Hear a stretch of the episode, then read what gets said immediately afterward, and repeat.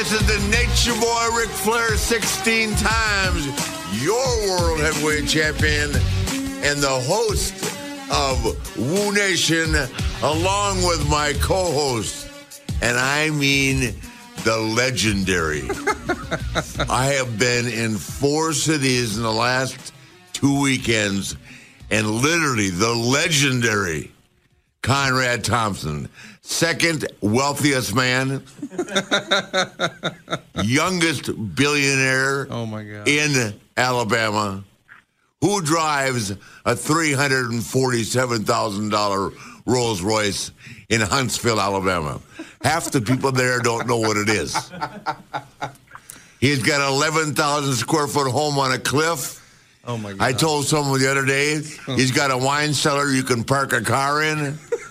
what more could you want in life? Somebody said, What does Conrad drink? And I said, There are enough bottles of Crown Reserve in the state of Alabama. anyway, with me today, my good friend Conrad Thompson. And man, have we got a guest today. we really do. This is one of our most requested guests. I've been counting the days till we could actually do this one. Yeah, this guy never really got the recognition as a single uh, because he's been in tag teams most of his life. But literally, ladies and gentlemen, one of the greatest professional wrestlers that I've ever been in the ring with, and a guy I had more fun wrestling and made more money with than all but about three guys. Ladies and gentlemen, the legendary Ricky Morton. And by the way, for women out there, if you've got an 18 year old daughter, turn this off. Run and hide. It's Ricky Morton on the phone. Hello, Ricky. Hello, hello, Rick. I haven't seen you in a long time. What, just all weekend?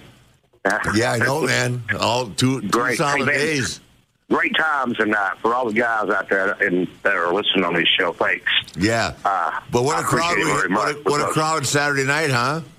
I'm telling you, what I'm saying is, is thanks because Bo and Ric Flair is on this show. We all make money, and I appreciate that, dude. Well, I appreciate being there. So much fun. Hey, you, you you made a comment a while ago about Conrad, his his car. Uh, you know, I had the pleasure of staying at Conrad's house one time, we, and the next morning we go eat uh, barbecue over the town over, and uh, I got the back seat of the car, and, I, and I, I'm I'm asking him, "Are we late?" I mean, we're doing 140 miles an hour. Oh, yeah, I know. yeah, Yeah. I, I'm asking, are we late? I mean, we got to be there at a certain time. No, that's- slow down, please. you know. No, when he comes to Atlanta to visit me, he'll take pictures of his speedometer with a with it reading 145, 160 on that back road. Of course, there's nobody Oh, in yeah. Alabama anyway to arrest him. So Well, I'm telling you. I mean, I didn't. I didn't understand. I'm, I'm, I, I got that out of the road car, between Chattanooga and, and, and Yeah, Huntsville, there's Yeah, nobody on it anyway. Oh, I know it, but I, I, I got out of the car. and Somebody asked me, "You all right?" I said, "Dude, I just did the Firecracker 500 for Ricky Rudd over here, man." uh, well, my goodness, you're Yeah. killing me. No, it's the truth. Wow. yeah, I know. It's Rick, exciting. thank you for uh, thanks for having me on your show today, man. I mean tonight, uh, it's great, buddy. It's what you know. What a great compliment it is. Come in and I give credit where credit due. You know, uh, we're fixing to do a podcast here, and uh, and understanding uh, when you ask me questions, and I hope people out there, and hope you do too, that that when I answer, I answer with the truth. Uh, I don't mean to hurt nobody's feelings. I give credit where credit's due, but it's just the way it is. Uh, you have me on your show, and uh, and that's what we're going to do today. How's that? Okay, well, the most requested question, I'm being facetious right now, but it's at least I want to know. So you've been wrestling 30, what, how many years now? Rick, I've been wrestling 40 years. Okay, that's even worse. How many women? Hey, uh, can I can I say this to you, really? no, I'm just You know, other night we were No, in Norfolk. I'm making Other a joke. Rick- uh, no, no, no, but I'm, gonna, I'm telling you this because I don't care. Other night I was in Norfolk. We were at the Scope. And I was down there in the parking garage, and I'm sitting here thinking to myself, and I could not count or even try to imagine how many girls I had in the basement of that Scope. Oh, I I'm know. serious. I'm serious. I'm going, Yeah, yeah, wow, they- okay, I'm such a slut, ain't I? Know. But uh, I'm just telling you the truth. Yeah, oh, I, wow. I'm looking around. I'm going. You got to be kidding Hey, me, man. you'd have a tough time lying to me anyway. I already know. the, the, the the bell will be ringing. They say, "Where's the Rock and Roll Express?" And Robert say, "I'm here." It- uh, Ricky was getting hot tag. Oh God. Great. Well, all right, dude. Yeah. Well, I'm so happy that you're doing well and uh, love your family. Have you ever met his son? I have met. Yeah, his son's a better hand than a lot of the guys right now working in the business. yeah. How old is he now, Rick. Ricky? But you know what, Rick, yeah, and, and he does. You know, I come from a wrestling family, and but it's just not that. And it's what, and, he, and you even told me this one time too. And this is what is a great compliment. It's not about my son being a great worker in the ring. It's not about my son uh, doing this. And what you in a lot of things. But you told me, you come up to me one day and said, Ricky Morton, your son has a great, the best manners of any kid I've No, met. Absolutely. And see, that's that's a compliment to me. I took that more as a compliment than anything else. Oh, he's a And, uh, he's a great young man. Well, thank you, Ricky. A big fan of yours, buddy. Yeah, Uh, he found, he, you know, he's uh, I got it. He's an actor now, and he uh, doing a musical. And uh, I, I could not tell him that you were on the card this weekend. Oh yeah, until I got back home. Well, I haven't oh, seen him in a- flipped out. I haven't Oh, seen him in about a year. Oh, I know. He wanted to see Rick, and I told him, I said, "Dude, you got to go." You you know, I couldn't let him know. Yeah. Uh, great fan. And, and Conrad, uh, you you met my son before too, but he's Yes, sir. now he's well, he's a head taller than I am now. Uh, big boy. I don't know the damn. I guess the postman stopped by a couple of times. all my kids, all my kids are a foot taller than I am. I don't know what happened. you know. That's awesome. yeah.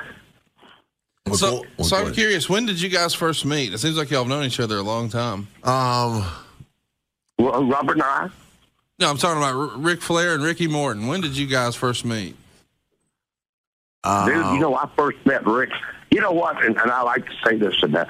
you know, I, I, I used to work out in Kansas City, uh, and I don't know if Rick remembers this or not, but Ricky come in. Uh, you know, he's a world champion, and uh, I would jockey, I would fight, and I don't know if Rick remembers this or not. I, I wasn't me. I, I'd want to fight. Uh, I wanted to wrestle Rick on uh, St. Louis TV. I mean, you know, because Rick was world champion, and you come out there because when you put Rick over on TV, you know, after the match, he'd come by and put a hundred dollar bill in your hand. Rick, you remember that? Yeah, yeah, yeah. But, yes, I. Hey, I, that was more than I made in two weeks. no, but I, I, I had forgotten that when you and I wrestled on TV. I know. I always uh, the. Uh, I was thinking that uh, that must have been like eighty-one or eighty-two, then, right? Uh, it was right around that area. Yeah, I, I- uh, I was thinking the first time I met you was like eighty-four when you guys were in Louisiana. Yeah, well, I meant that that's when you first seen Robert and I together because, and understand I was just an underneath guy, and Yeah. you coming in, and, and but I want to work with you because I put you over on TV, and that gum you put me, you give me a hundred dollar bill in my hand. That's more I made in two weeks. And I was God, I, I was in line. I fist fight somebody to put Flair over on TV. but you know what, Rick? And that's what I liked about you. Now, you gave uh, you gave you took care of the boys like that. Uh, you know, and, being one of the boys and being underneath, that was a lot we look forward to. I mean, we look forward to you coming to town, not only because you sold out the places, uh, but but you helped us all. I mean, you gave. You know, when guy worked with you, put you over, you, you, you took care of us, you gave us money. You see, that's things that that I never forgot. Uh, never did. But uh, yeah, but when you came to Louisiana for Bill Watts, that's when you met Robert and I as the Rock and Roll Express. Yeah.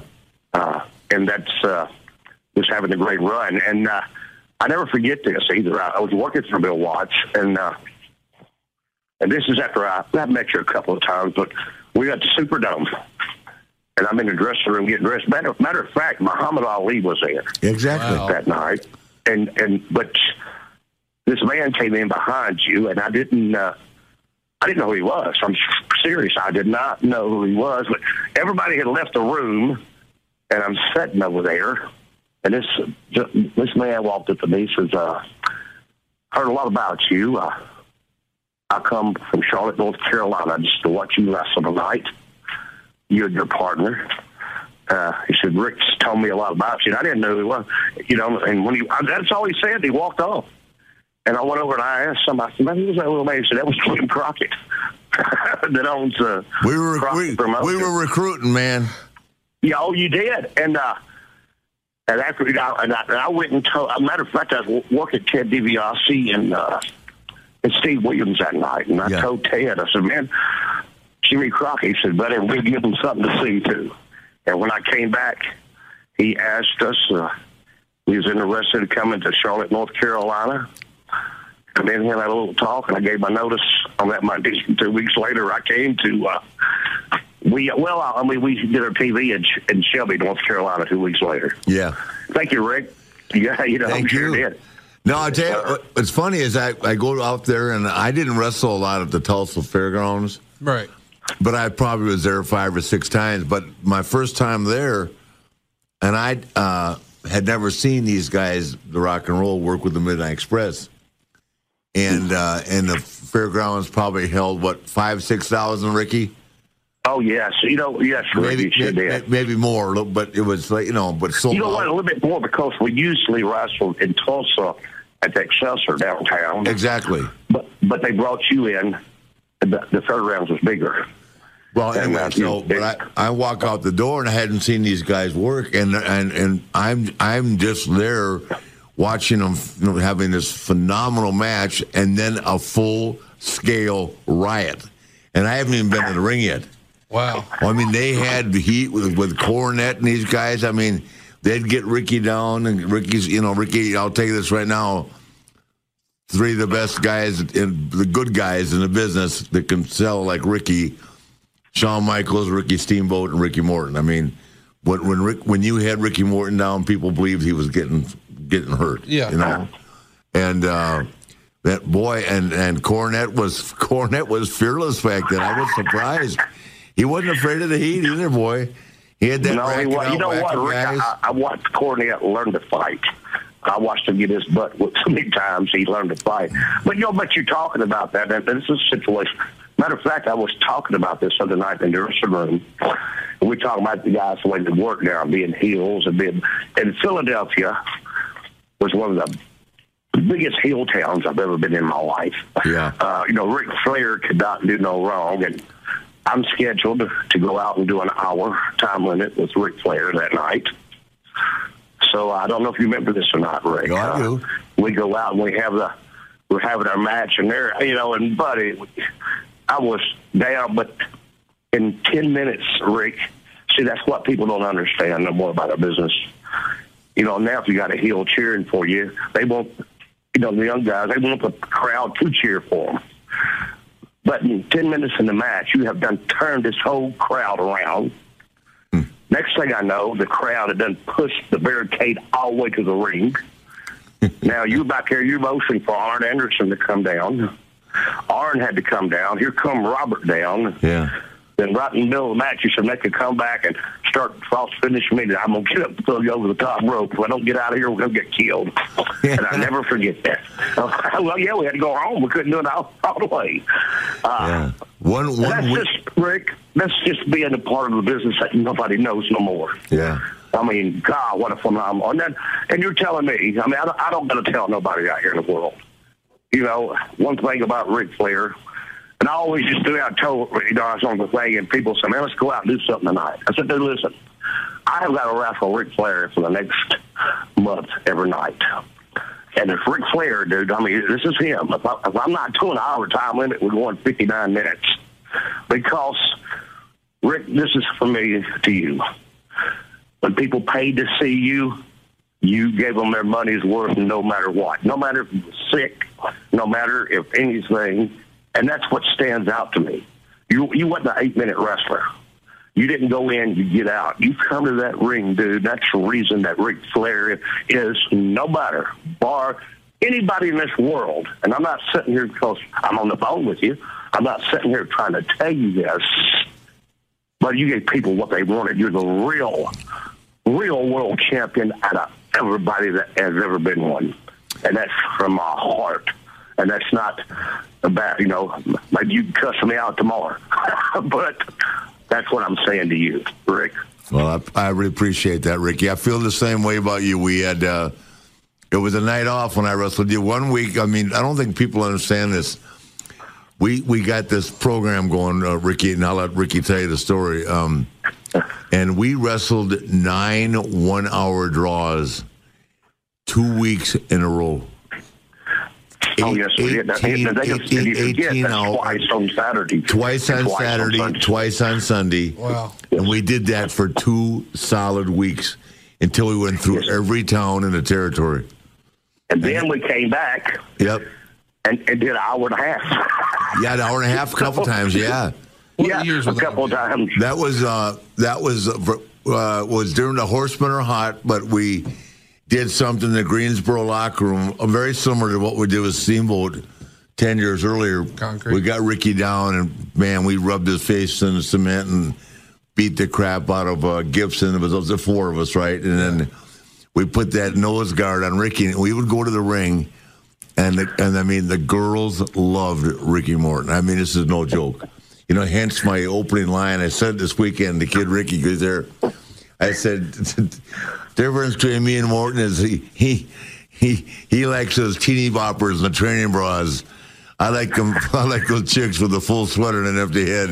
But but it got over with the kid. The, the little girls loved him, and so he'd wear this mask. And for 35, 40 minutes, I'd be trying to get it off him. Right. And when I oh, finally yeah. got it off, man, he'd zip himself, bleeding like crazy. I mean, we we could have a riot right there. And then the last Yeah, ten what minutes, that's what you did. yeah, the last the last ten minutes, Doctor Flair went to work on himself, and man, we and it was all him, man, for ten minutes, and they were screaming and hollering, and boom, and the rib was because it was really a rib. In the last thirty minutes, uh, Robert came out first. No, no, Arn came out first, and, and and then Robert had to come out and sit and watch him and I for thirty minutes every night instead of instead of being Yeah. done. Uh, it was brutal. Arn said, "I hate this." he he Yes, came out, was. and then Robert. They had to sit there for 18, 18 hours in a row in two weeks. I got you, Rick. Oh my God! Two hour draw, two hour draws in a day is a lot of wrestling, man. What it was Yes, it is. a lot of wrestling and a lot of beer, but no beer till after the second match. Remember, you and I were talking uh, this weekend, and, and, and you know, I, I, you know, I got you know, Father Time, and I would say that Father Time's undefeated, uh, no matter who you are. But you know, I changed my life a lot, and uh, Rick, Rick ripping me all week because I quit smoking uh, about a year and a half, and I put on a little weight. Uh, A little weight. He's Oh, actually come a heavyweight contender now. but but you know but but but changing my life rick and and, and work but i still you know but dude i'm 59 years old and i still love this business i still work hard and, and it's sad when it's the only thing you know you know it's but uh Are you uh, 59 years old? Yes i, I, sure am. I did not know that. I, I figured you. I literally. I'm being honest. I thought you were just maybe just going to be 50. Wow. no rick i'm Yeah. 59 years old and, It's- I, it's the and I hair. do and Huh? It's the hair. Yeah, but I mean that make. I thought he was. He's old. That makes you older than Barry and Arn. Those guys are both what 55. Oh, uh, I'm older than Bobby Eaton, Tommy Rich, and all of them. Wow. Yes, I, I sure am. I didn't uh, know that. Robert. Uh, you know, I'm four years older than Robert, but uh, but it's but what I what I was getting That to, can't be true. I'm in you know I'm in better shape really being that than I was when I was 25 years old, and uh, but back then I didn't hell I, hell, I didn't go to bed for 30 years, so uh, I don't. well, I know. I was there with you for 30 of them. Okay. Well, we had, and by the way, why would we have gone to bed? I know. Uh, Oh, my greatest stories too. I tell people it was your birthday, Rick, and there we were in uh, New York City, we downtown. Then you gotta go see Chuck Berry. Chuck Berry. Yeah, I know. We go down there, and Rick, uh, I mean, making money. We're standing there, and uh, Rick pays um, some guy a couple of grand for two seats right here. and by the time we sat down, Chuck Berry called us on stage. Yeah. Never sat in the seats. Yeah. You know what that was? You know, it was. We walked in there. with me, Dusty, Ricky. I think Hawk came too, right? Yes. Yeah, and uh, and uh, right in the front row, sitting right where I wanted to sit, was about four people. And guess who was sitting right next to him? Liza Minnelli, oh, yes. um, um, Bill, Bill, uh, Bill Murray, Yeah. right, and uh, Dan Aykroyd, right. They're all smoking marijuana, passing around the joint. So the guy next to me, I said, "What's going to cost me to have these seats?" And I, it was like fifteen hundred bucks to get the four seats. We just sat down, but it was my birthday. I love Chuck Berry, man. He was Yeah. playing. It was the Lone Yeah. Star Cafe. It's not even it was. not even there Yes, sir. anymore. What companies would you want to work for? Just Capital is a nonprofit that tracks which companies are a force for good. Companies like Bank of America, which just earned the prestigious Just Capital 2024 seal. Bank of America is ranked number one in the banking industry and number one for their ongoing commitment to workers, offering best in class benefits, including a minimum wage of $25 an hour by 2025. Visit justcapital.com to learn how a just business is a better business. Furnished by Just Capital. Just Capital is a nonprofit that tracks which companies are a force for good. Companies like Bank of America, which just earned the Just Capital seal. Bank of America is ranked number one for ongoing commitment to their workers with initiatives like Sharing Success, which awarded 97% of their teammates additional compensation, nearly all in stock. This is the program's seventh consecutive year, awarding more than $4.8 billion in total. Visit justcapital.com to learn how a just business is a better business. Furnished by Just Capital.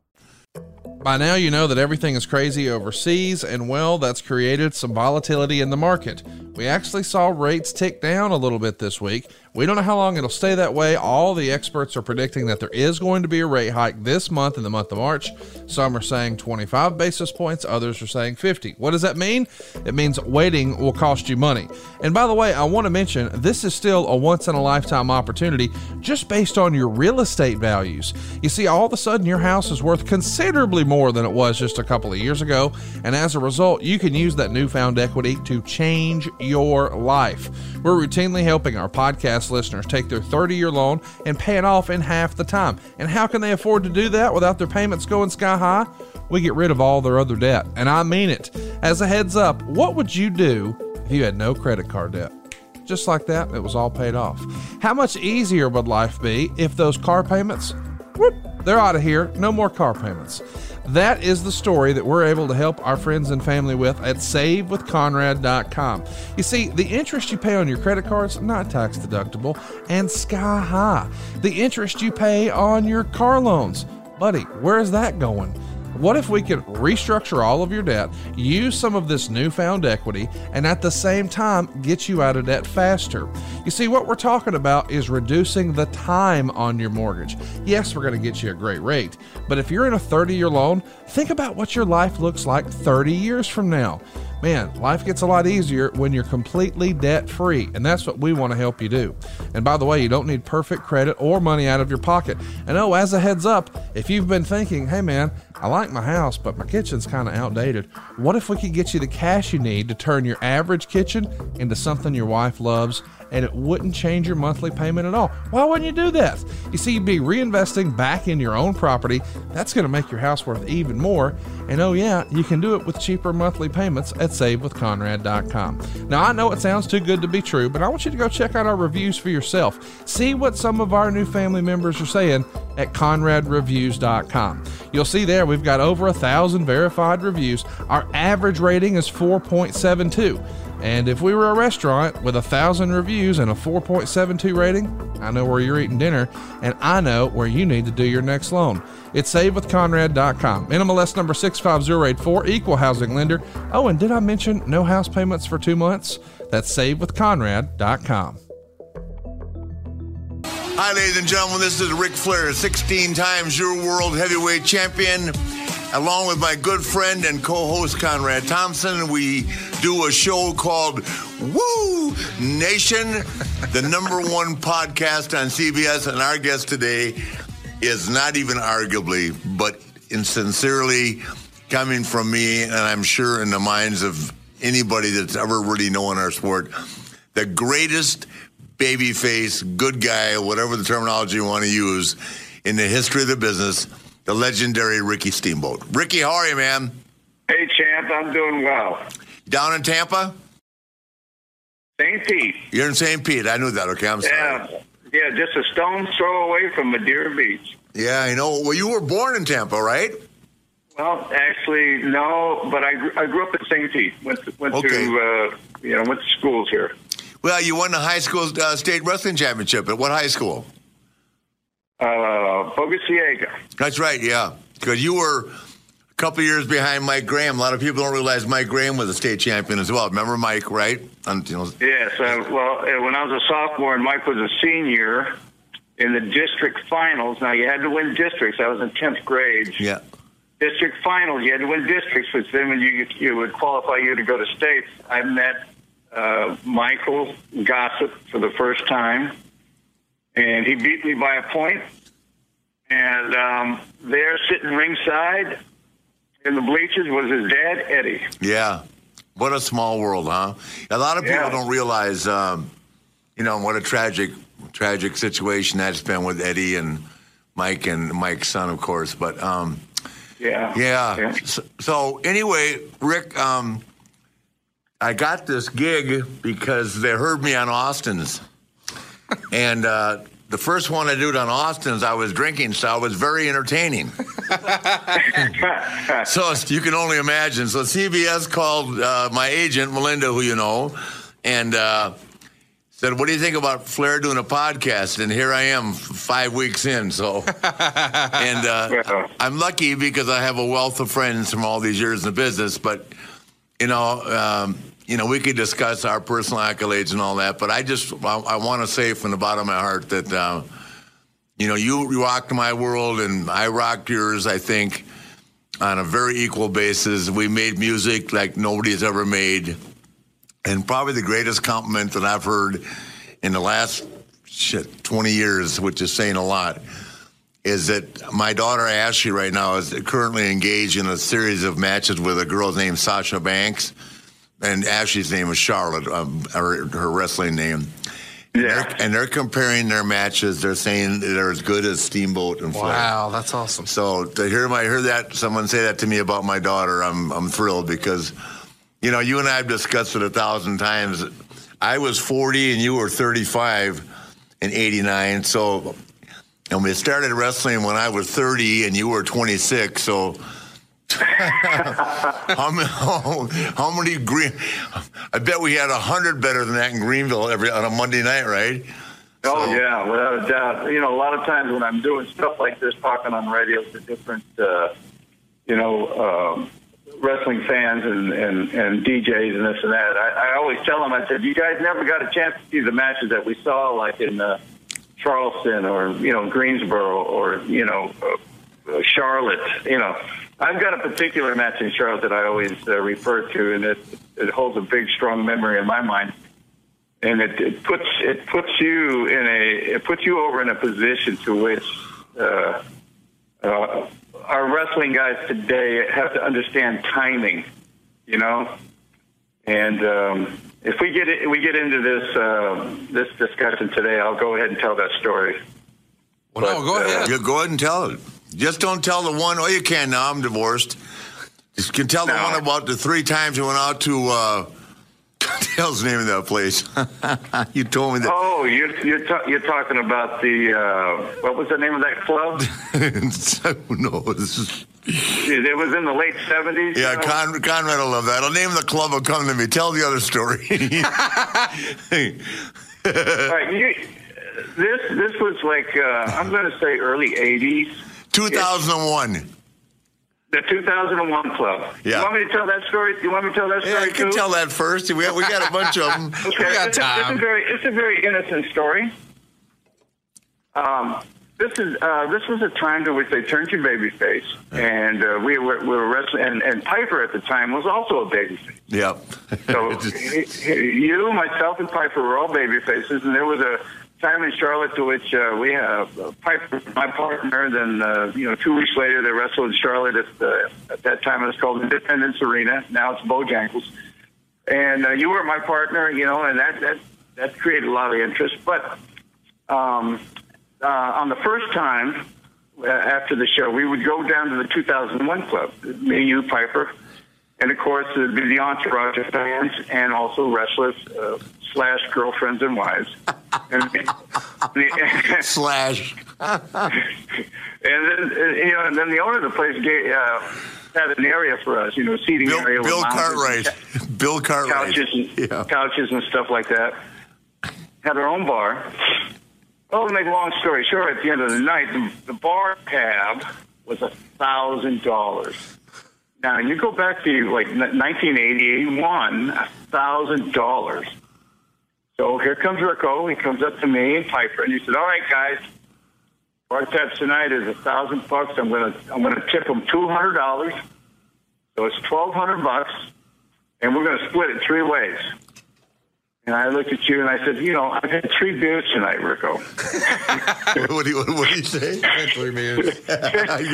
Sorry. You know, and, and Roddy, of course, Ronnie was all for it. There's no telling what he, he uh, injected in, into his body. But, so we, you know, 400 bucks a piece. Okay. Two weeks later, Charlotte Coliseum. Here comes the three of us. Back to the 2001 club. Another thousand dollar bar tab. $200 tip. Split three ways. Two weeks later, a third time. And after the third time, I got Roddy and you together, and I said, okay, guys, um, that's it. Doesn't take a rocket scientist to figure out the one of us. It's been three times in a row. There's three of us flipping the bill for all the uh, for all the arena rats and all the groupies and all the all the boys and the you know girlfriends slash wives. Arena rats. It, it, it's just been the three of us that have been paying for this, and it, and um, uh, you know, three three guys doing it three times. Take a rocket scientist. I figured, I, you know, I had paid for one of these twelve hundred dollar nights, and um, and that was the end of that, at, at, at the, uh, those three uh, nights at the two thousand one club. You know, I don't know what kind of money that would translate today. You know, you're talking 35 years later. 1200 be- gotta be 1200 bucks right? with, a- Yeah. with, a, with a ton of money. Well, I got to tell you, I got to tell before we start getting serious, I got to tell one better than that. So, 1978, I'm not the world champion. I'm just a U.S. champion, or I was chasing him one way or the other. But we were smoking hot and selling out every arena.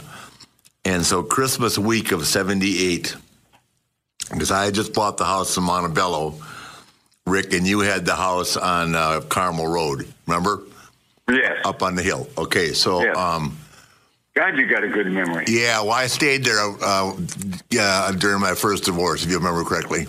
Your I place. up midnight. I, sh- I shared the cool whip with you on top of the hill. You know, yeah, you know what you showed up with?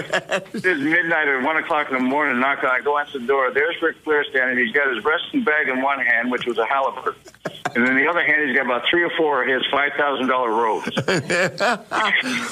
And uh, that's all I got now.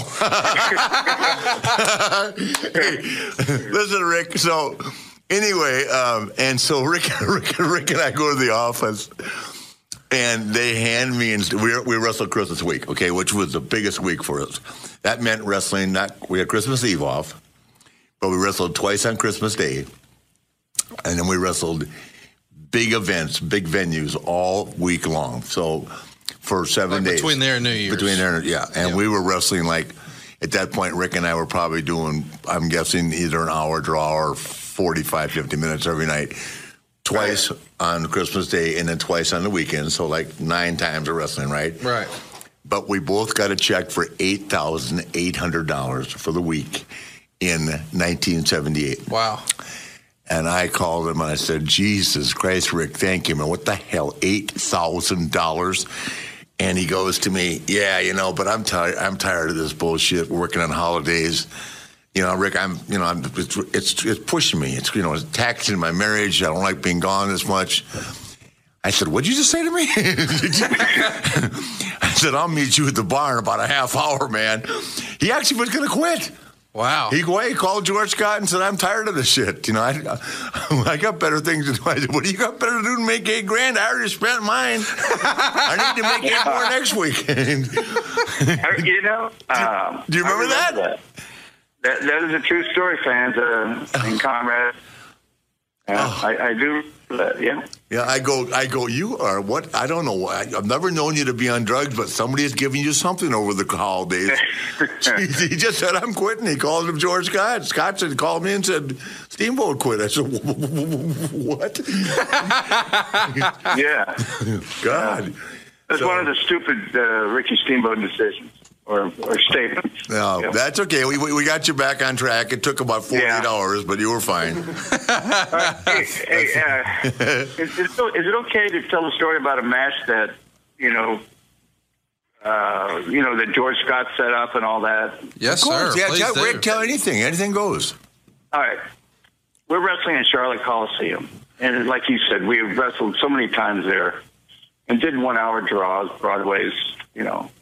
George goes, "Look, you two guys tonight, let's let's get, let's flip Rick Rick over, Flair, and um, give him really something hot." And and you don't need to go all night. I mean, you, you guys have worked here so many times to one hour draws. He says because you know you looked at me and he said I didn't want to be Steamboat and I didn't want to be Flair, so you go out there and wrestle to a draw. You, you, the fans go, you know, go away knowing that they saw a hell of a match. But tonight, let's really let's throw a monkey wrench into this situation. And Flair, you go over, you come up with something hot, and um, you know, just give me 20, 25 minutes. Well, how, we're not even warmed up at 25 minutes. So we both said, okay. So, and uh, he just said, what do you want? I said, what do you want to do? He says, uh, oh, when it's right, I'll just, you know, I'll be in the corner like I do, begging off, and you come in, give me one of your big chops or something during your comeback, and and I'll just sweep your feet out from under and put my feet up on the second rope and tell Tommy to get down and count. So we go out there and we work. We have our match 20, 25, 30, 35, 40, 45, 50 minutes, 55 minutes. Now, the fans have already been conditioned that when us two go that long, they're all sitting there and they say, oh, it's another draw. It's another Broadway, right? So 56. And at this time, back in those days, the announcer would count, you know, five minutes left, four minutes left, three minutes left. You know, 58 gone, two minutes left, ladies and gentlemen. 59, one minute left. Here we go, one minute. And I'm waiting, waiting from the call from you. And here we go, 30 seconds, ladies and gentlemen, 30 seconds left. And then we get down to 15. You beg off in the corner. I charge in. You sweep my feet out from under me. You tell Tommy, get down and count. You got your feet up there in the second row. Now, as the announcer is counting 10, 9, 8, Tommy goes 1, 2, 3. And there's like, you know, the big clock we used to hang in the center of the uh, Charlotte Coliseum, uh, like they use for basketball we we roll out of that. I'm laying on my back. I'm I, I'm sucking air through my asshole by this time. You know, I'm blowed up. And I and you look over at me and you go, "We got him, kid." Because when he did the one, two, three, there was about a three second silence. Coliseum sold out, and then here it comes. Here comes the roar and the stuff's flying, and you take off and you're running back to the heel locker room, and they're throwing stuff at you and everything like that. What a moment! This is what I was saying early on when you and I, when we first hooked up today, and I said, uh, Ric Flair and his timing. How much closer could you have got to that? That you did a screw finish on me when there was like four seconds left on the clock. Well, as a FYI, you're the only person in the business except Shawn Michaels that I could probably have ever done that with. Well, Because thank you very much, but that you know, He's the only guy And and and, and, and the thousand times that we worked with each other, that match, that match just sticks out in my head, and you know, something I'll never forget. Um, I don't know if any of the boys today could ever duplicate something like that, but you know, that was all on your shoulders. That was your call. That was your timing. You had to watch me and do your stuff, and at the same time listen for the announcer making his call. And it was just, it was a tremendous moment. yeah, well, we. It's one. Of, it's one of those moments that never was filmed. You know, never taped. Just a house show. You know. something like that. That uh, God, what a what a thing it would be to put on a DVD and play back. You know, uh, a moment. Yeah, you know, you know what's wrong with that, Rick. You know what happened when, um, which a lot of people, I don't even know if Conrad knows that, when Crockett went bankrupt and they had to sell the Turner. Yeah. Prior to going bankrupt, the last year They they over, they dubbed old tapes. So all those matches back then, like in the seventies, with you and me and Wahoo and Mulligan and you and Yeah. Jay and, and Slaughter and Kernodle and all those. Well, that, those were in the eighties, I guess. But anything from the seventies, unless it was a YouTube deal or something like that, all that stuff that they were dubbing over. Yeah. All the stuff with me and Mulligan where he tore up my robe and all that thing, Yeah. remember? Uh, and then the time, uh, which Then he wore it too, right? beg pardon? He put it on and wore it. He wore, yeah, it was my best, my peacock robe, yeah, because I stomped, Yeah. I, I stomped on the hat that Waylon Jennings gave him. It was a, it was a, it was a great angle. They put the pantyhose up everywhere, and but um, the uh, like the the best angle in the history of the business, I, I'll still say it is, was the one when you and me, where I wore the lime green thong Yeah. with with uh, uh, Ernie Ladd's workout socks in the front for the cushion and for the look, and you tore off all my clothes. Yeah, and, and, and couldn't get and I couldn't get the tie off. Yeah, I know. I- and not turn the tie. So you're standing there with a tie, lime green Yeah. uh, undi- undies, and, and knee socks up to your knees. Yeah, exactly. You know, Hey, this is back in this is like '78 ish. no, seventy-seven when you first came because they had me beat your ass the first time, and we went around and there was nobody there. The next week, Yeah, you that was stri- next week you stripped me naked, and we sold out everything. Yeah, Um, you rubbed my face in the concrete, and then I had to go backstage and let Harley Race sandpaper my face. I know. Oh, God. wow. We gotta sorry- hear that story. I'm sorry about that. You know, I had a discoloration on on on over. He sandpapered me so much that he took the eyebrow off of one side, and I had a burned discoloration. I looked like Spot the dog. yeah, it was terrible. And six months later, I'd walk into a, a 7-Eleven or something, and the cashier, you know, in the Carolinas, they all watch wrestling there, Mid Atlantic, and he says, "Oh my God, that was real. Yeah, That, that was that was real. Your fa- I mean, that happened six months ago, and you, your face is still dis- disfigured." yeah. Well, Harley, you know, it's funny because we we're up the stairs in the old WRAL locker room, and Harley tells David Crockett, he said, "Get some sandpaper." That is right. He told David Crockett. And Crockett, David David brings back what they call the variety pack. yeah, I'd never, I'd never seen this. There's about ten. There's about ten sheets, and the top one is just like very, very fine. Yeah. And Harley reaches down and pulls out the bottom sheet, and it looks like there's granite rocks Yeah. on the piece of sandpaper. He, he, well, and he he, has folded a, the hat. he gets a couple of couple of boys to hold me down my arms, and he said, "This is going to hurt, kid." And he starts sandpapering my face. No, worse than that, Rick. First, he folded it and he cut you with it. Then he Yes. sandpapered to the cuts. Right. He put five Yeah. slits. I mean, like like you like you know with the sandpaper, Yeah. put five slits in Rick's uh, under his eye, and then he sandpapered it. It was it was brutal. I mean, it was brutal. And then what? what if What was this, thought- like 82? When was this? no, it's 77, 78. Harley was a Yeah. world champion. I mean, uh, and then what really was brutal is they put Merthiolate on top of it. Oh, Steamer was screaming like a God, he was mad. Oh yeah. No, the you- do Merthiolate you had to hurt the worst. You know, the- like pouring alcohol on it. Wow. Yeah, but he You remember literally had hard, it you for a remember, year. you remember the one it would shot? You remember the one shot hard way? Yeah, Yeah. that's when you hit me, right? was We're that outside of the ring. We're was that was that Harley hitting you? We're outside the side of the ring and we're sitting on the cement floor, and, and you're standing behind me, and you take my chin and you tilt it back, and you go, like, "Sorry, kid." And we we won hard way, and here it came to, to make my eyes eyes swell up, Yeah. shut and swell. Yeah. I wasn't very good at that either. I don't know. Bray Wyatt disagrees. Yeah, Bray Wyatt. Yeah. That was just a timing issue. he ducked Yeah. when I said stand still. oh God! Well, those are amazing days. I mean, you know, it's so funny because um, you know here, here we are. Um, I, I bought this house that was ahead of its time in Montebello, which is a really nice area in Charlotte. And Rick would come over, and back then he would hold Megan. Remember the pit in that house, Rick? Oh yeah, by And the Megan would sit in your lap. I mean, it was amazing.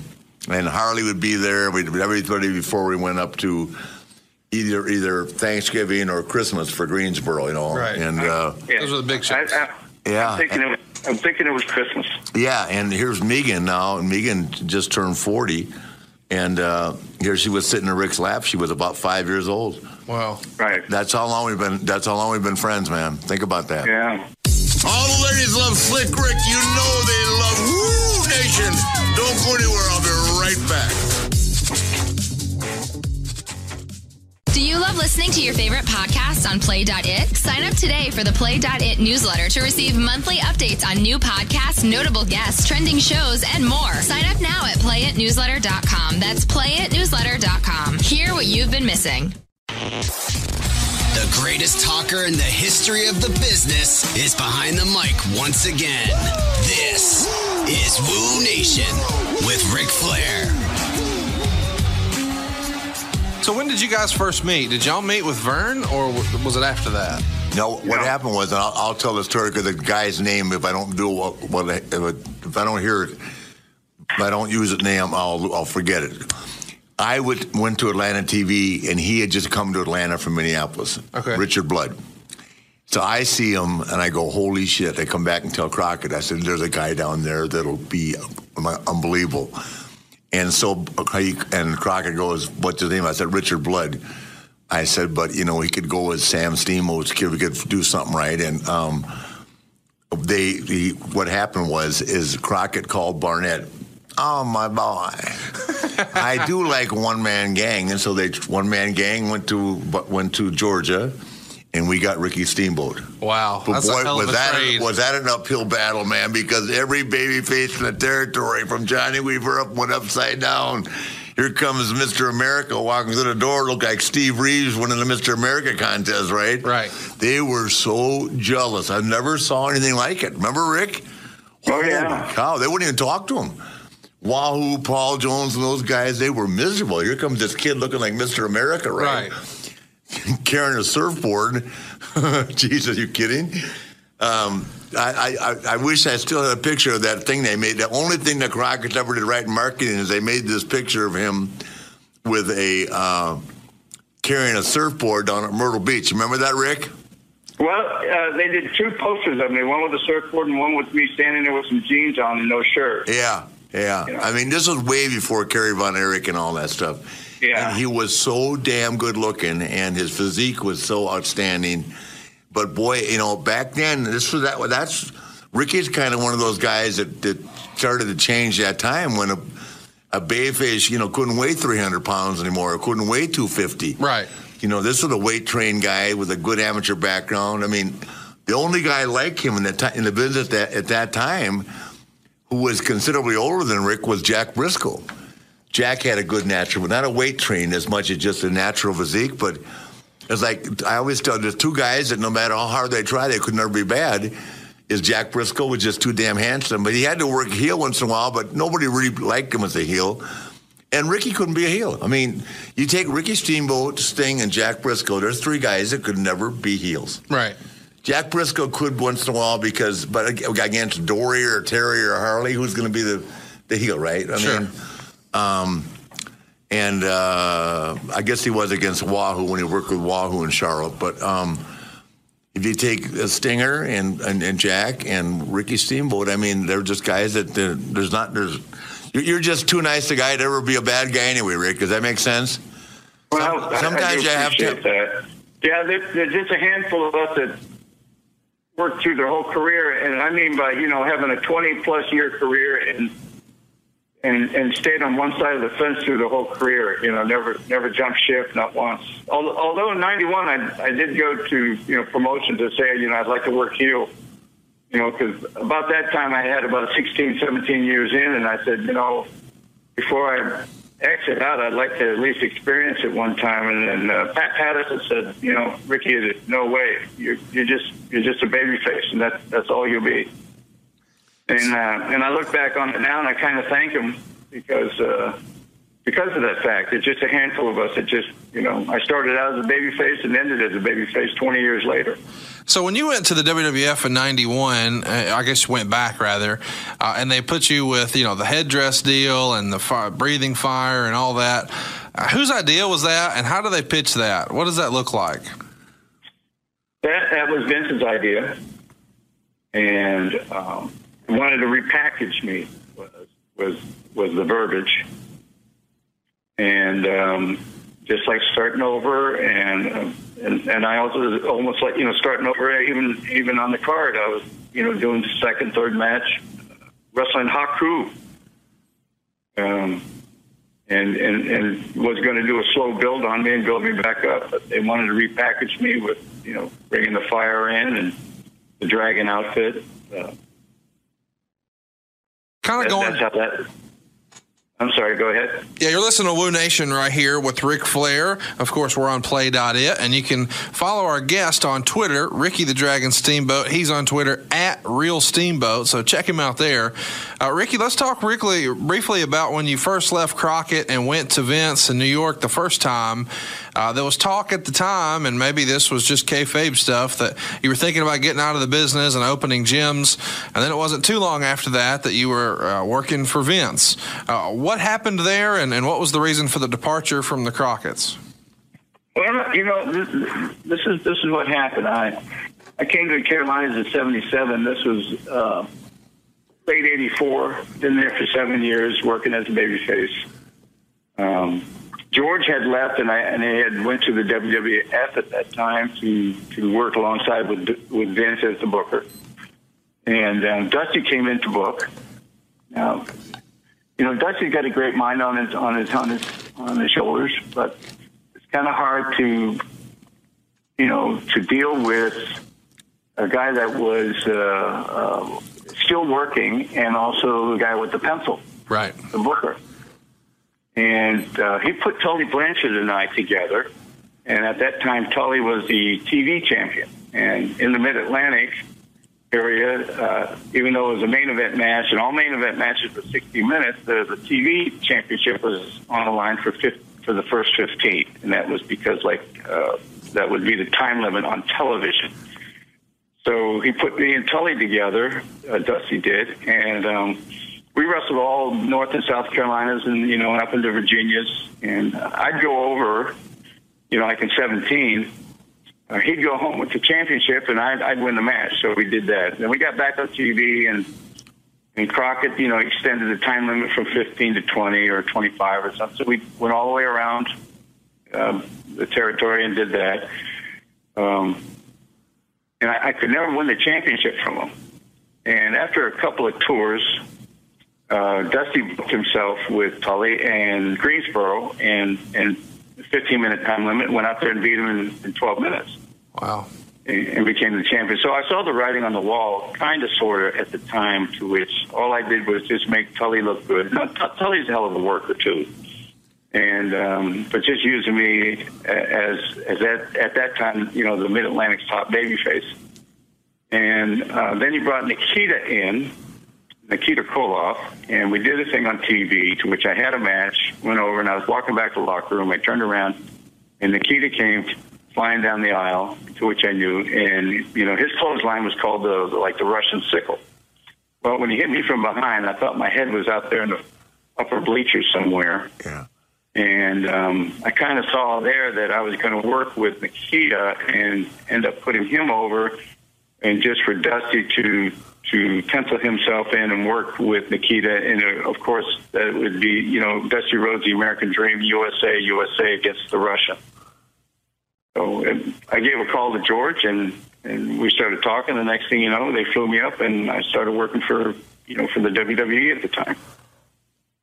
You know, and I got to give thanks to Dusty for that because then my, my career took off in a different direction, but I think it, it, it bumped up uh, another level uh, because I started working for them. Yeah, and I, you know, I'm not saying this with any malice, but I had to work with Nikita a lot. That was that was a handful, man. Ooh. Especially when he was when he just was. Yeah, I know. Green, right?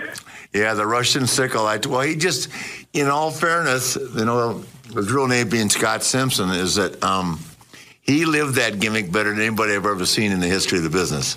Oh yeah, He- he, uh, he no- even changed his le- his legal name. Yeah, you know, he- but but he he never talked. I mean, he did- he did a real good job, but he just one of those guys that really never never got got. He never really had a clue in the ring. Does that make sense? Yeah, the finer points, He, the finesse. he didn't have to, Right. Because he was a gimmick, and uh, it the people believed it, and uh, he drew money, and uh, um, you know, it's what. But he, he, I know what Ricky's saying about you know, knocking your head off your shoulders, because uh, he, he just he never loosened up. He never, you know, you know, which and I, I give a lot of guys. I'll say a lot of guys never had the chance or the ring time or a train. I think he was trained by Eddie Sharkey. I mean, you know. Always, Yeah, he was he was a Minnesota boy too. yeah, but he wasn't, he wasn't a Verne Gagne guy, you know. So No. he didn't have to do the 500 free squats and all that, you know. So And um, you and, and he was big at that time, wasn't he, Rick?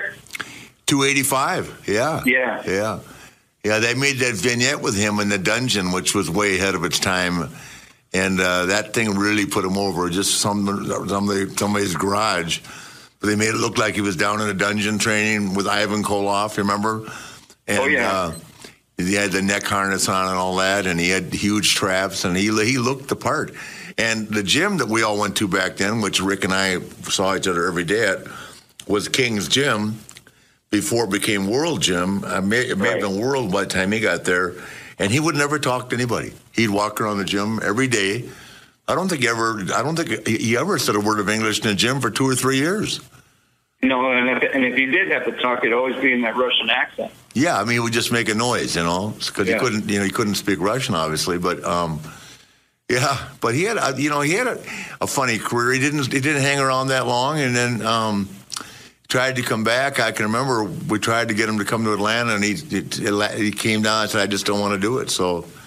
Um, but he made his money. I guess he's doing okay. Yeah. I think he's involved in ministry now and stuff like He that. is, yes, sir. So So, Ricky, once you got to the WWF, you know, you had been, you know, spent a, a great portion of your career at that point working for the Crockett's. What was the biggest difference you noticed in working for the Crockett's versus working for the McMahons? Well, as uh, the early stages of uh, WrestleMania, you know, uh, to me it was the, the scope of everything. You know, the venues of the, the, the large cities and the production level of TV.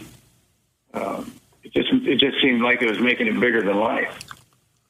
To me, uh, we were just used to doing work in studios and, and stuff like that. And, uh, you know, uh, not knowing, I didn't know at the time that how the business was going to grow, but you just had some kind of gut feeling that this thing was was way different than the way the business had been projected for the past, you know, prior 50 years.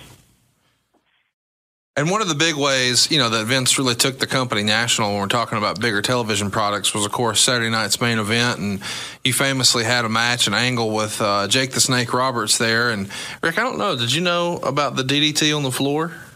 No, he's, Oh, I, I I, never, I was always working. I mean, I, I didn't see a lot of that stuff because I was working every time. You Right. know, even when Tully and I were there, I never got to see it because, uh, you know, their, their, our, our schedule was completely different than theirs. They taped on Tuesdays, and that time they didn't, they weren't on Raw at that time. They were taping at uh, at ne- network TV for NBC. Right? Am I saying that right, Rick? Right. when you guys would tape every other Tuesday. I did a little of that too in the '90s when I went, but um, no, I never even saw. As a matter of fact, I was wrestling Sting. I was wrestling Sting when he wrestled the Steam, uh, um, Macho? Macho. I was in a Clash of Champions with Sting. Am I saying that right, Rick? That is correct. Yeah, you got you guys were in Detroit for that one, right? Yeah, 1987. Yeah, 87. I was wrestling Sting in Greensboro Okay. at the Clash of Champions. So I never even saw their match. I just heard the next day, which pissed me off, that Ricky Steamboat said he had the best match of his life. and I said, well, just because he won. Well, let's just go ahead and talk about that. You know, the, the, No, the I'm, just, that- I'm just kidding. But, uh, I mean, I couldn't have been happier because I, you know, I I know how good Ricky Steamboat Sure. is, you know, but you know, it just I, I I didn't the whole thing. It, it's the truth. If you're booking and you're in a working, and you're a bay face, it never works out. It just it just doesn't because if you're booking and you're and you and you you know like he said with Dusty, who has so much talent and so much charisma, but you know, he was going to push himself. You know, I mean, but Ricky was so over in the territory. There, there's always, in my estimation, there's room for for two or three guys. You know what I mean? Right. Yeah, me too. Yeah, but what happens is they they come and they want to get their own guys they're familiar with and all that, and and Magnum kind of took over Rick's spot. You know what I mean? And Magnum was going to be the next guy, and probably would have been the champion had it not been for the terrible car wreck. You know that he was in. I think they were pushing Magnum to be the next world champion. So I, I agree, Rick. I heard you know they were grooming him uh, for that NWA spot. yeah, no, I'm I'm I'm sure they were because I was working with them all the time and putting them over, and uh, he was a great guy, a great kid too. I mean, I just what I I was in Birmingham, Alabama. Uh, when someone called me and told me about the car wreck, you know, and I just, oof, I just, He was a uh, Virginia Beach kid, right? yes, he's up there. And I mean, he uh, he actually wrestled in college for a little bit up at Old Dominion, and then, uh, Okay. but but Jesus, you know, not not not to change the subject from our, uh, but you know, you and I know how hard it was with Verne, but when Gene and Ole, when they had that building over on. Uh, on uh, Fairview, where the Crockett's, where we used with the big building when they bought later on. Remember, Rick? Yeah. And God, they brought Terry Allen down for for to break him in, and Buzz Sawyer was there. Oh my God, they beat up Terry Allen so bad. Buzz Sawyer was tough, Yeah. and it was Ole, Gene, and Buzz Sawyer. They beat up Terry Allen so bad. I saw him. We walk out of the parking lot. You said they goes- beat up their hands so bad Huh? on him. They what? You said they beat up their hands They so beat bad. him up so bad. Okay, I thought you were. They hurt their hands on him. No. Like, wow. Oh, okay, oh, that's oh, another thing. Gene Anderson was a sadistic son of a bitch boy, and Ole was kind of a bully, you know. And they just, No. you know, they stretch these guys, and I mean, beat the crap out of them. And, and he had to be in pretty good shape uh, to have wrestled in college. And I think he was a state champion of Virginia. I don't think he went to Granby or anything like that, but. Anyway, he had a good amateur background, but those guys, it was so hard to get in the business down then. And, you know, it's like, um, Oh God, they almost killed the Iron Sheik too when the Sheik came in. And the Sheik was tougher than hell. Right. But you know the way Gene and Ole would get these guys to do run up and down stairs and do a, a thousand squats and then get in the ring with them. Right. Very similar to the way Bill Watts and Eddie Graham did with guys. You know, they loved to you know beat up guys. That's one of the reasons I've always admired Jack Brisco. He would never Brisco would never go down to the sportatorium. You know these stories, Rick. And Yeah. and you know, Bob Roop would beat the crap out of these guys, and Jack would never do it. Either would Jerry, you know, because they'd beat the guy, a guy that was already exhausted. You know what I Right. mean? But Ole and Gene was poor. I said, "Hang in there, kid. You'll be okay. It'll get better." I said, "If you hang in there for a couple times, you'll be fine." You know, you you think about that happening back in the day, you know, in the Uh-huh. 70s. Um, you think about how how how many good talent might have come out if they didn't quit because of, of getting their, their ass handed to them. Yeah, I don't know. I'm like you, I know, but I. it- It's funny. After what I went through, and I quit three times, and thank God Verne made me come back. But after what I went through, I I didn't feel I didn't feel bad for him. I'm sure you went through the same thing. Oh yeah, V- Verne was tougher Yeah. than hell with us, and I had Bill. Do you have, did you have Billy Robinson too? Oh, he'd come down and uh, you know after we you know Cosmo put us uh, the Sheik put us through doing you know a Yeah. thousand squats and a thousand push-ups and and then here comes Robinson and you know he was a bully. Oh, of course he was. But I mean, that He he uh, he bloodied my nose and lip up a few times. were you in the barn as well, right?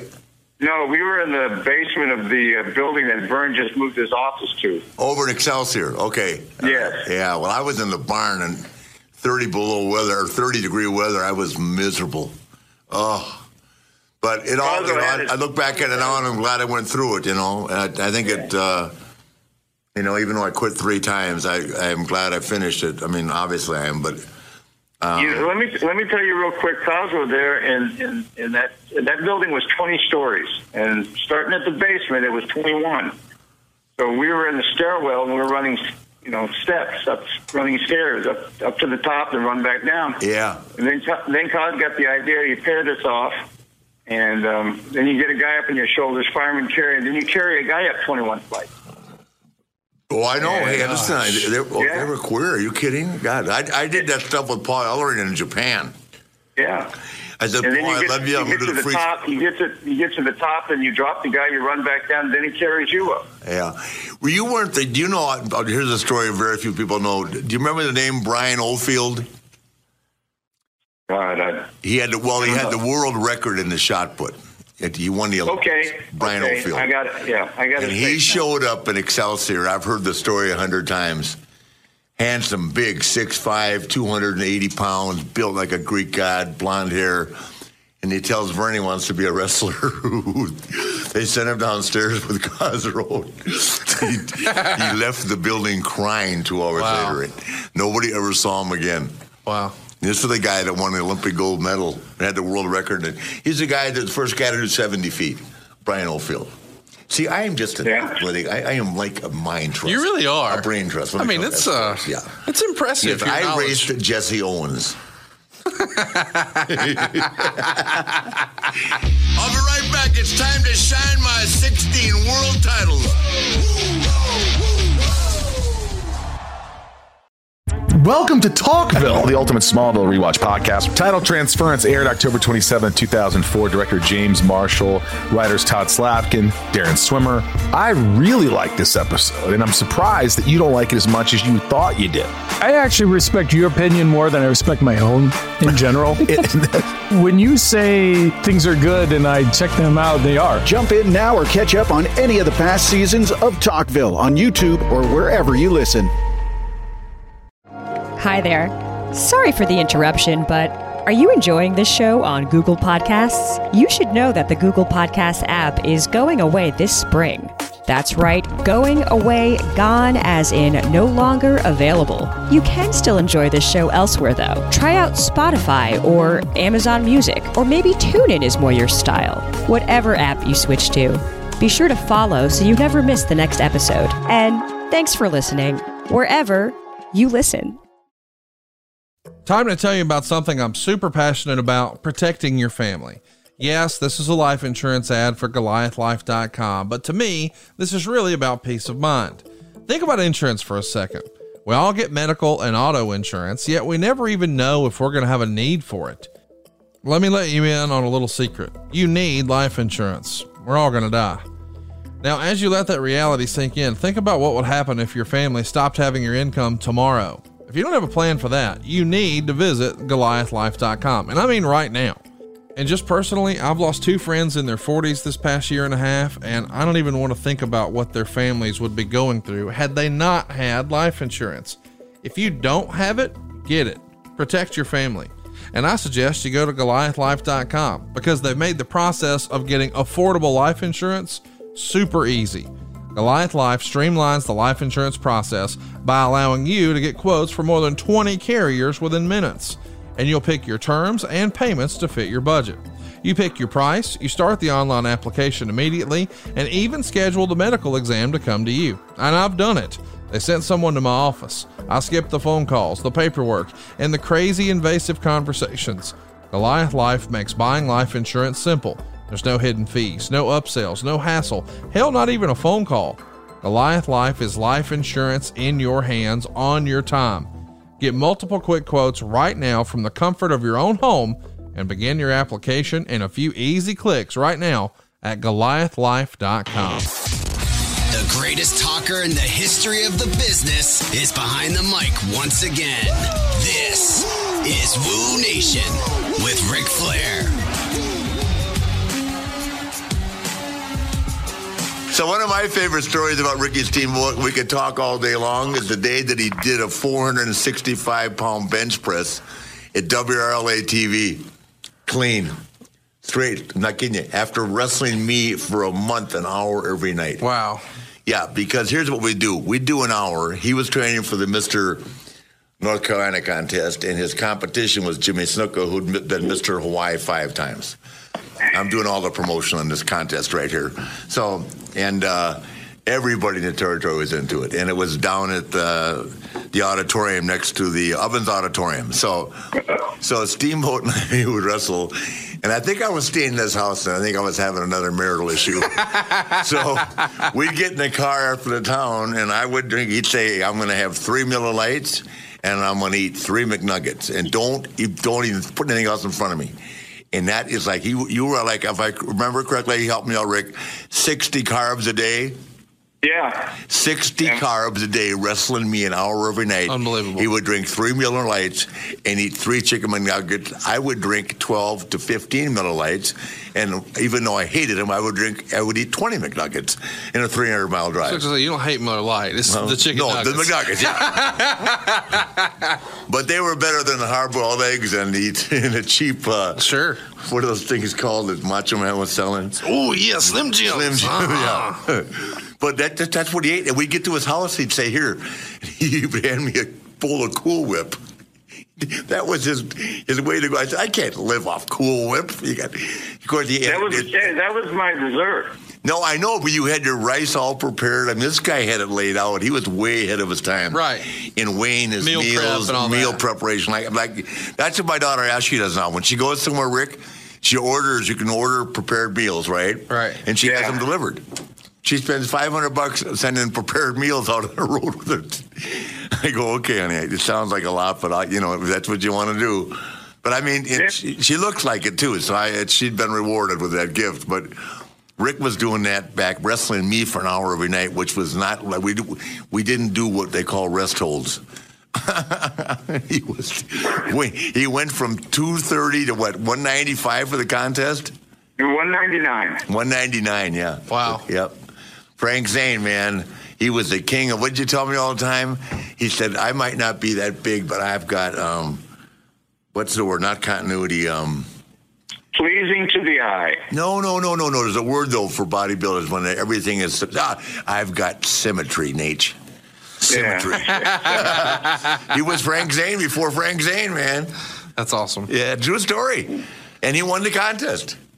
And and Snuka was, you know, looked looked like a million bucks, but Rick Sim I mean Rick his calves, I mean everything was just symmetrical, no no steroids, clean, and still bench pressing four hundred and sixty five pounds. Unbelievable. That's that's a lot. Because we had some guys in the business back then that could jack some weight. I mean both sure. both uh, Bravo and uh, Atlas could bench well over five hundred.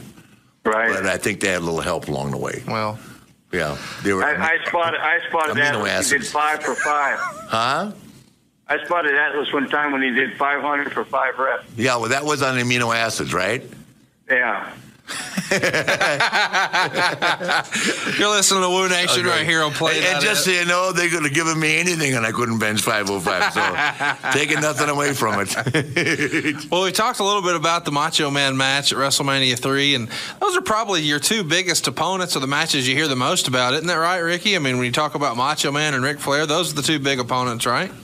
This, without a doubt, everywhere I go, you know, I'm doing appearances and stuff now. I'm working for the company, and uh, it's a flip of a coin when a fan comes up, which one they talk about. It's the one, the, you know, the matches that Rick and I had, and the, and the WrestleMania three with, with Savage. It's, it's always those two. Tell us about the differences in working with Randy Savage and working with Ric Flair.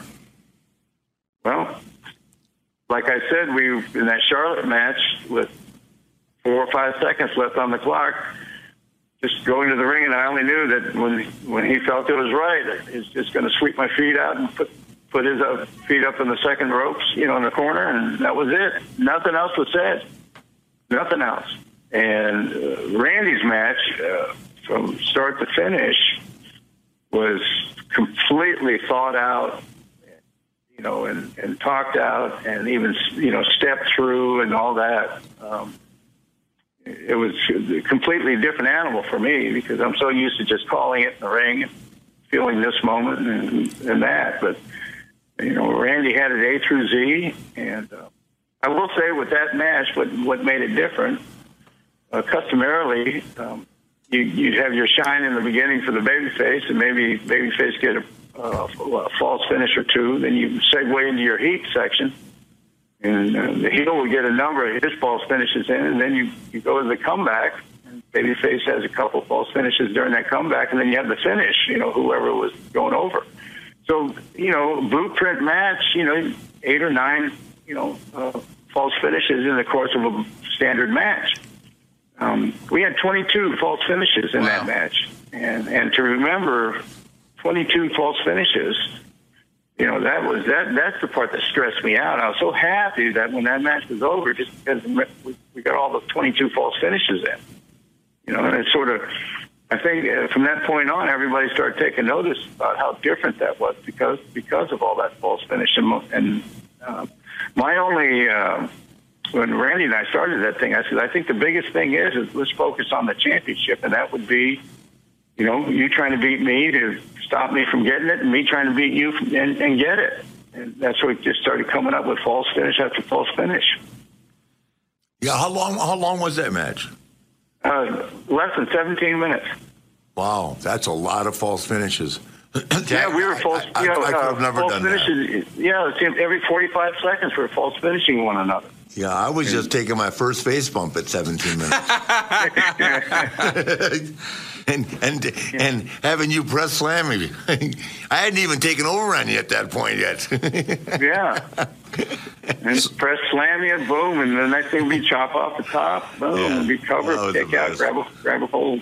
yeah, it was the best. So, Ricky, last year I, I, found. I, I remember when you, you started doing the upside down thing in the turnbuckle. Yeah, and you chopped me running down it. yeah. And that, that the chop, you didn't know it was coming. That was right out of the blue. I just said, wow. That, I know. You know, what a moment this would be. Yeah. And you take the chop and throw your feet way up in the air and flip backwards and land on the floor. And it just, you know, if I was going to do a dive through the ropes on you as you started the feet up and saw me coming. Uh, yeah, because you, you know the some, one thing that you and I did. I think we were the first ones to do it. I don't. uh, Maybe Harley did it with Dory. I don't remember, but you have to really trust your opponent to catch him in that cross body and go over the rope backwards. Yeah, the guy you're catching, right? And I never caught Rick. Rick. I mean, I uh, Rick always caught me. Right. Right. Because I mean, I just wasn't good at it like that. But you, you, I mean, some guys can do it. I I could dive on Rick, and trust me, I was not. You know, I wasn't Ed Rocaponte. I wasn't- couldn't even jump that high. But in Rick knew I would take his head. We'd land. Right. But we we started doing that, and no, nobody had done that that I'd seen for a long time. I, I, I had not seen anybody do that. We did that, I think, in our Chi Town match in Chicago. Yeah, yeah, for the first time because yeah, he um he doesn't t- he's not he does not grab the rope at all. He just trusted me to tuck his head in, and we the momentum takes us over. He doesn't touch the rope at all. I then he see. then he lands on top Everybody of me or next to me. Does this deal and hook? Yeah, everybody else hooks it when you're doing it like that, but he was holding my body and trusted me to take him over. Nobody was doing it at that point. So it was, Yeah, it was. Uh, I was selling up. My back would be close to the ropes. You take off, and here you come charging, hit me with a crossbody, and we we're, we're just freewheeling it. We're both Yeah. going over the top, not grabbing nothing. We're just freewheeling it. Yeah, I mean, it was. You know, it's so easy with him and me in the ring. You know, and I I said this about you the other day, Rick. I was telling somebody that, you know, if if it if it had been something to do, that Ricky Steamboat would have done a moonsault. Sure. Okay. If you if someone had said Ricky do a moonsault on the announcer table, people weren't doing that. Right. But it's not that Ricky Steamboat couldn't do it. He had no reason thing. to. If, Yeah. it, but if somebody had started doing it, certainly Rick could, Rick could do anything. He was that kind of an athlete. Right. But it wasn't called for then. And, and what we did, it was so different, as we set a pace that nobody could keep up with. I mean, we didn't, you know, we, we don't, we never sat in a hold. We didn't have to because the people, the people didn't Hey, sit down. hey, and you know our challenges on uh, cardio. Yeah. I, well, even though that it was never said between you and I, but I knew that there was always an underlining challenge in our matches of who could blow who up. Yeah. It well, it was. It, it, although the verbiage was never translated back and forth from, between him and I, and even the challenge would go into the weight room because that's when the stairs stairmaster was popular, and we'd be side by side, Yeah. and we'd crank it up to twenty, and go for thirty minutes on the stairmaster, you know, just like crazy. Yeah. I know. The difference is you slept at night periodically. I could never get Ricky Steamboat to hang out. Isn't that funny? he and Sting just found ways to avoid me at all times. It was, it, No, no, no. We we had those those three situations at 2001 club, and I, learned then. I said, you know, we're yeah, yeah, but we, we had spouses with us then. I'm talking about when we were on the road. You would never. uh, Ricky Steamboat was not a party guy, and I'll tell anybody that forever. He was never out doing what I was doing. Okay, and I was just you know drinking and saying hi to, paying my respect to the people that bought tickets. Right. That's just part of the job. But Rick was Well, never. you were living. You, you were. That was your image. Yeah. The only time I could get Steamboat to drink a lot was when we were in Europe. Uh, I'll never forget the trip with you and I and Sting when, because you know Rick Steamboat is a speed freak, right? And he can build cars and he can build boats and he's multi-talented, right? I mean, I've got to pay people to do all of the above. Um, and we rented a uh, 735 BMW, and Ricky was driving at 160 miles an hour on the autobahn. You and I and Sting, remember that? Oh yeah, the, Yeah. damn thing started to overheat. Yeah. yeah. But when I got him overseas, he had a beverage, but that was about it. Oh, man. Do you remember the last night in Berlin? Yeah. the best was. The best was our flight back, you and I in Lufthansa, when we got so drunk. I got off the plane and left three robes, remember? Over Oh, me. yeah. Um, I left three robes that I carried on. By the time I got back through customs, they were long gone. Wow. I said, thanks, that Rick. night, that night, in- that night in Berlin, we were we were we were drinking beer and uh, shots of schnapps, in which I knew the schnapps was was going to kill me. About four or five of us guys, we ended up splitting into two Volkswagen taxi cabs. I don't remember whose lap I was sitting on in the front seat, but I puked in the guy's Volkswagen glove box. Oh my god. yeah. Not Oh. cool. Not cool. And then we got on the plane together, flying home, and we just said, let's just do it, man. Versus seven and a half or eight hours. We just poured them in. We got them. You, you see, you were conditioned for. I wasn't, and I. It, oh God, I, it was always bad for me. no, I know. And you, and even if you drank, you only drank beer. Yeah. You know, whoever got Yeah. it. but you can only You- drink you- so much beer in a nine and a half hour run. You got to have something else, Sure. right? Sure. Well, So, and then another great, another great Yeah. time. I'm sorry. two hours in, two hours in, I'd look at you, and you look at me, and you know what kind of state I was in, and that'd be that Ric Flair laugh. Yeah. Hey, hey, I got to say one thing, and before I'll let you go, and we I got to run too. Got to wrap this one. But Rick, I will tell you one thing, and one of my proudest moments is they made the mistake in Japan of putting Ricky Steamboat and I on before the main event in Tokyo. And that'd be the proudest moment of my life because when he and I got out of the ring, they didn't think that two Americans would mean anything Sure.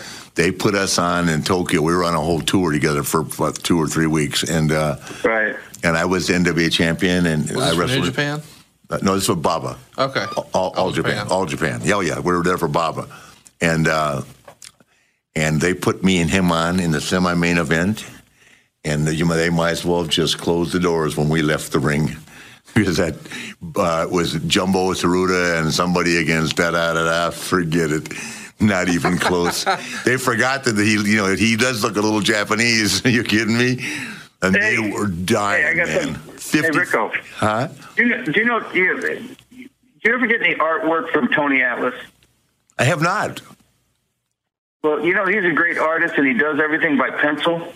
I didn't know that. Yes, and he doesn't do pencil with lines. He does everything is done with a dot. Really? Like you take a you take a pencil, and if you put on a p- clean piece of paper and put a dot on it, that's how we start. Wow. And I'm sitting, I'm sitting right here talking to you, and you mentioned the match that you and I had in Japan, and I'm looking at what I have hanging on my wall. It is about a 14 by 28 poster signed by Tony that is done with dots, and it's a picture of you and I in the middle of the ring uh, fighting for a top wrist lock, and the fans in the background have all got slanted eyes. Wow. Wow. It's a shot of you and I in that match that you just talked about. Yeah. in, Jap- in Japan. Yeah. and I've got it hanging hanging on my wall. Yeah. Well, they gave you and I those plaques. Remember afterwards? Yeah. Um, they gave us these beautiful plaques. But I mean, and they, I, I mean, I when I heard that we were going on, uh, what last worked for me when I heard that they didn't think we were could, could hold our own. I went, okay, you haven't currently got cable TV over here. see you when I see you guys. hey, man, Rick, thank you so much for coming on the show. Well, you know, Rick, thank you very, thank you very much for, for having me. And I, I like to say it with you present because I've said this on a number of radio shows. So when I got to the Carolinas, Flair taught me everything that I, I learned. He taught me about timing. He taught me when to fight back. He taught me how to work. So you know, I, I don't think I would have nearly had had the leaps and bounds and and and uh, the levels of uh, expertise that I had after working with you for all those years that you you, you were my teacher. Well, I think we learned from each other and unfortunately, it made a lot of other people miserable. That's my take on it because I learned a lot from you too, my friend. All God right. bless you. I think the world of you, Rick, and uh, I've just our friendship means the world to me. Stay close, okay? Stay healthy. Okay, buddy. Love Thanks you. For, thank you, Rick. Thank you so much, sir. Yeah. So, all right, man. Yeah, that was a great interview. Ricky yeah. the Dragon Steamboat. Everybody talks about the 1989 matches, and you guys got to kind of reminisce. And it's easy to tell how close you guys still uh, are all these just, years later. I think the world of them, you know. And uh, he, on the money, he's just one of those guys that's just too good to be true. And how cool is it right there at the end? He kind of gave you the kudos and said you were his teacher, and then ultimately you were the guy who beat for the first world title. I mean, really cool history between yeah, the two of you. I wish I could tell you I was his teacher. We learned together because sure. I'd never wrestled anybody that could move around like that. Like, I learned from Wahoo McDaniels. Who was ultimately my teacher, uh, even though I was in love with Dusty, I, I, working with Wahoo, I learned how to work, you know, more so than learning with Dusty.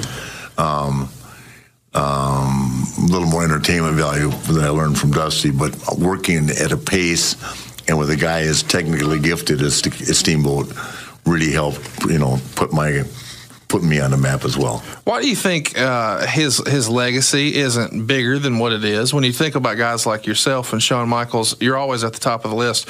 All the pros put Ricky right there on the list too, but in the eyes of a lot of fans, maybe he's not as high. Is that because he didn't spend as much time with Vince, or I think it's that, and he also uh, wasn't with Vince uh, when as the company. I mean if you really look at my career, it got bigger in 2001. Right. I mean, in in in wrestling, in, in people that follow the sport and wrestling wrestling minds like yourself or Dave Meltzer or, or Jim Ross, my best years were my 80s. Right. But the 90s and 2001 and 2008 are the years they're going to talk about the most because the world and, changed. And, and Rick was gone. Yeah. yeah. See, Rick Rick said he was in the business 20 years. Right. I've been in the business 42 years. Right. It's a big difference, and I'm only five years older than he is. So that's what you can't you can't duplicate television time. Right. So I'm just I'm I, God gave me a gift, and I'm one of the gifts was getting to work with him. Well, and listening to you guys was a gift for every wrestling fan. This was probably the best edition, in my opinion, of Woo Nation we've had so far, and I'm pumped about next week. I am too, young man. Thank you. Thanks for joining us. It's Woo Nation uh, with Conrad Thompson and the Nature Boy. Over and out. Woo!